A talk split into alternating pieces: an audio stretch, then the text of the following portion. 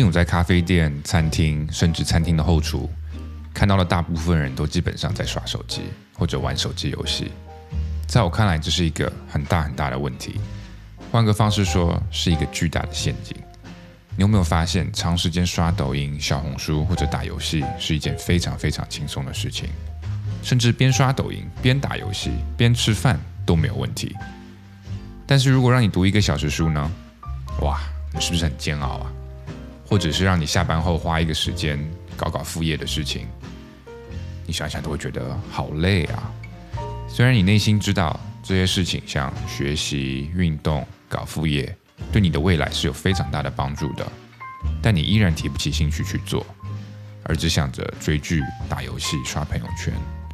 对我知道，当然就是因为读书很难嘛，打游戏很容易。可是为什么就有那么一小部分的人，就是比较容易去做那些我们认为很难的事情呢？有没有想过，我们的大脑究竟是如何评判一件事情的难易度？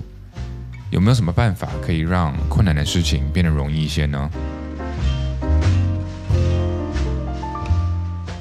很多时候，我们的决定看似是我们通过理性的思考后做出，但其实我们的身体里有很多激素的变化，会导致我们做出非常不一样的决定。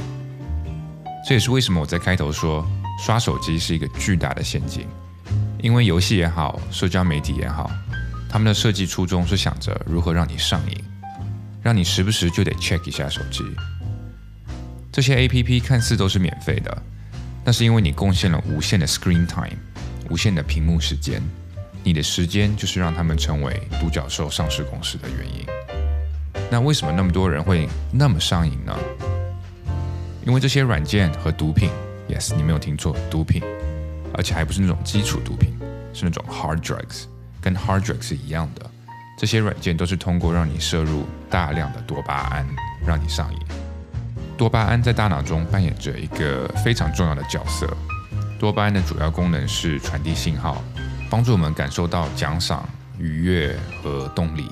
简单的说，就是让我们开心的一个主要元素。当我们经历愉悦的事情的时候，我们的多巴胺的水平会增加，这会让我们感觉到快乐和满足。多巴胺同时也是你的动力来源，它会 push 你去行动、去执行。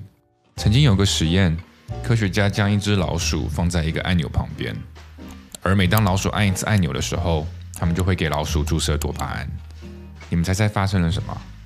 这只老鼠不吃不睡，一直不间断地按那个按钮，按到它自己精疲力尽倒下为止。后来，科学家们又想了一个馊主意，那就是断绝老鼠大脑内的多巴胺释放。这导致的结果是，老鼠做任何事情都没有精神，连吃饭喝水都没有兴趣。它们失去了对所有事情的欲望。当然，这个老鼠的实验是比较极端，但同时也反映了多巴胺在我们大脑内的影响。我们的大脑很容易会通过预判不同事情的多巴胺释放，来排序事情的重要性。这也是为什么你会觉得有些事情很难，因为我们的大脑会先预判每件事情可以带来的多巴胺，然后再根据这个去分配你对每件事情的动力。那可想而知，为什么读书、跑步这种低多巴胺的事情让我们那么难打起精神？你有没有发现一个有趣的现象？当你在健身房健身的时候，你普遍见到的人都是那种八块腹肌、深蹲一百公斤、练得很好很好的人。为什么呢？因为这些人熬过了一开始的多巴胺低迷期，他们通过长时间的坚持，他们看到了身体的变化，而从那之后，当他们每一次看镜子里自己的时候，他们的大脑都在释放多巴胺。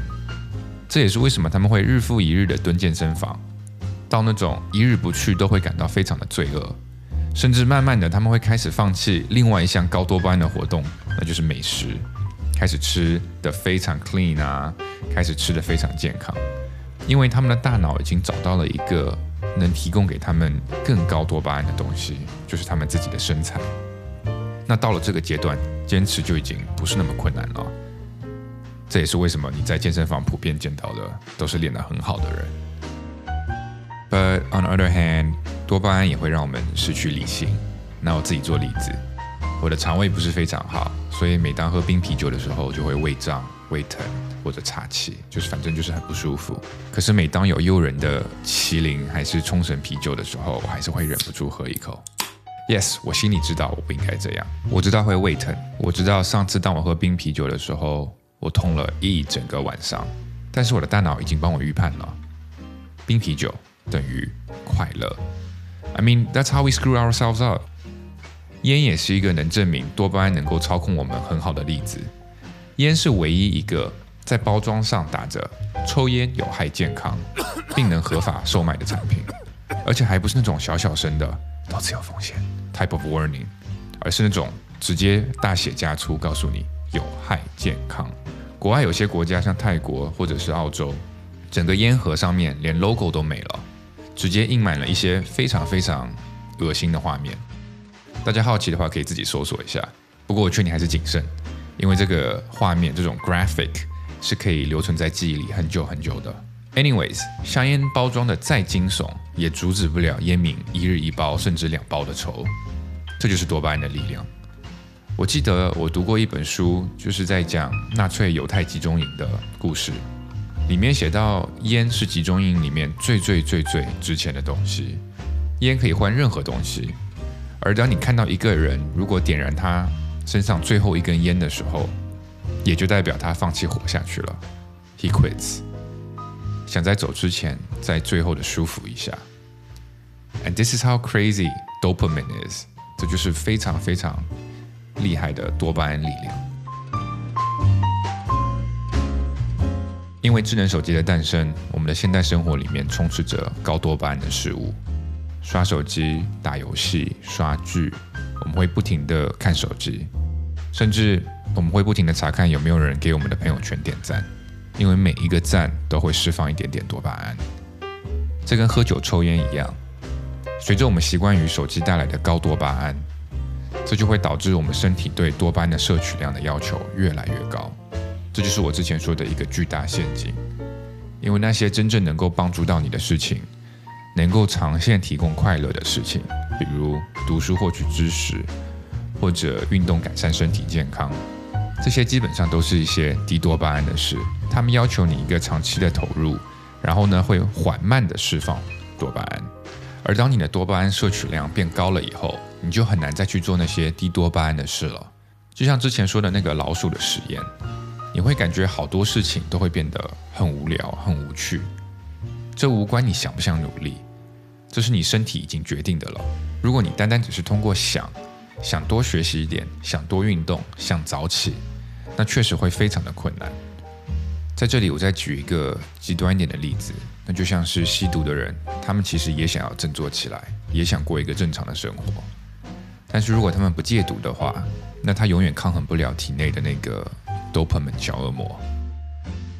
So how do we do this? OK，你只需要排毒一下，重新调整一下你的多巴胺摄入就行了。大部分人需要戒除的其实只是手机而已。你可以尝试看看，每周里有一天的时间完全不碰手机，这就能大幅降低大脑多巴胺的摄入，并修复我们的多巴胺系统。手在这一天里面，你要放下手机，放下电脑，关掉电视，也不能听音乐，放下所有娱乐的设备。吃上面也要保持健康简单，别吃一些像巧克力啊、蛋糕、奶昔、炸鸡这种除了高热量以外还是高多巴胺的食品。总而言之，在这一天里面，你要尽量保持无聊，感受无聊，直面无聊。而当你无聊透顶的时候，你可以选择出去走走、爬爬山，甚至冥想，尝试用这一天的时间让你的大脑休息一下，让里面的思绪自由的跳跃。而你需要做的就是呼吸，并观察自己的脑海。在这个期间，如果你有想到什么有趣的 idea，那你也可以把它们用笔记录下来，on a piece of paper, not an iPad. Trust me，这样的精神排毒一定会是一个 challenge，一个还蛮大的挑战。但就像做完瑜伽一样，明天你就会感觉很 refresh。这背后的原理有点像天天吃肉的你，可能已经习惯餐餐有肉。但是如果让你吃两天素食，你就会意识到肉是多么的香。我刚刚讲的这个多巴胺排毒的方法，就是让你的大脑降低多巴胺的基础摄入量，这样你就能更容易去执行那些低多巴胺看似很困难的事情了。你可以从一天的排毒开始，然后慢慢的最好还是减少高多巴胺的活动，或者将它们变成一个奖励机制。比如，你可以用高多巴胺的活动来奖励当自己完成一项很艰巨的任务，但是也得控制量。比如八个小时的 work，我就会配两个小时的高多巴胺活动，这可能就是劳逸结合吧。我自己的话，基本上都是工作加运动，大概就是 work work work 健身房，或者 work work work 打网球。因为我希望我的多巴胺奖励活动不仅可以给我带来快乐，也同时可以让我自己在别的方面有所进步。To sum up，我们确实可以通过降低我们的多巴胺摄入，将那些看似很困难的事情变得简单一些。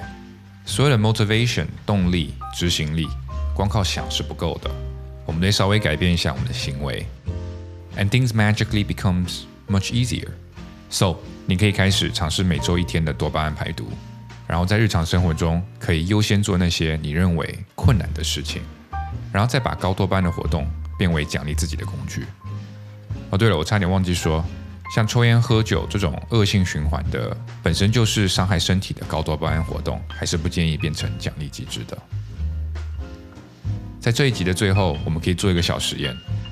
当你听完这集播客后，放下手机，关掉所有的东西，然后呢，可以选择在阳台坐一坐，出去走一走，或者在沙发上静静的坐个三十分钟，感受一下。然后之后也可以跟我们 share 一下，How do you feel afterwards？今天就说到这。如果你们感觉这一集的内容对你们有帮助，一定是在有帮助的前提下哦，那就请订阅或者点个赞，这样或许可以让更多的人听到这个节目。Thank you for listening. Hope you are all having an awesome week.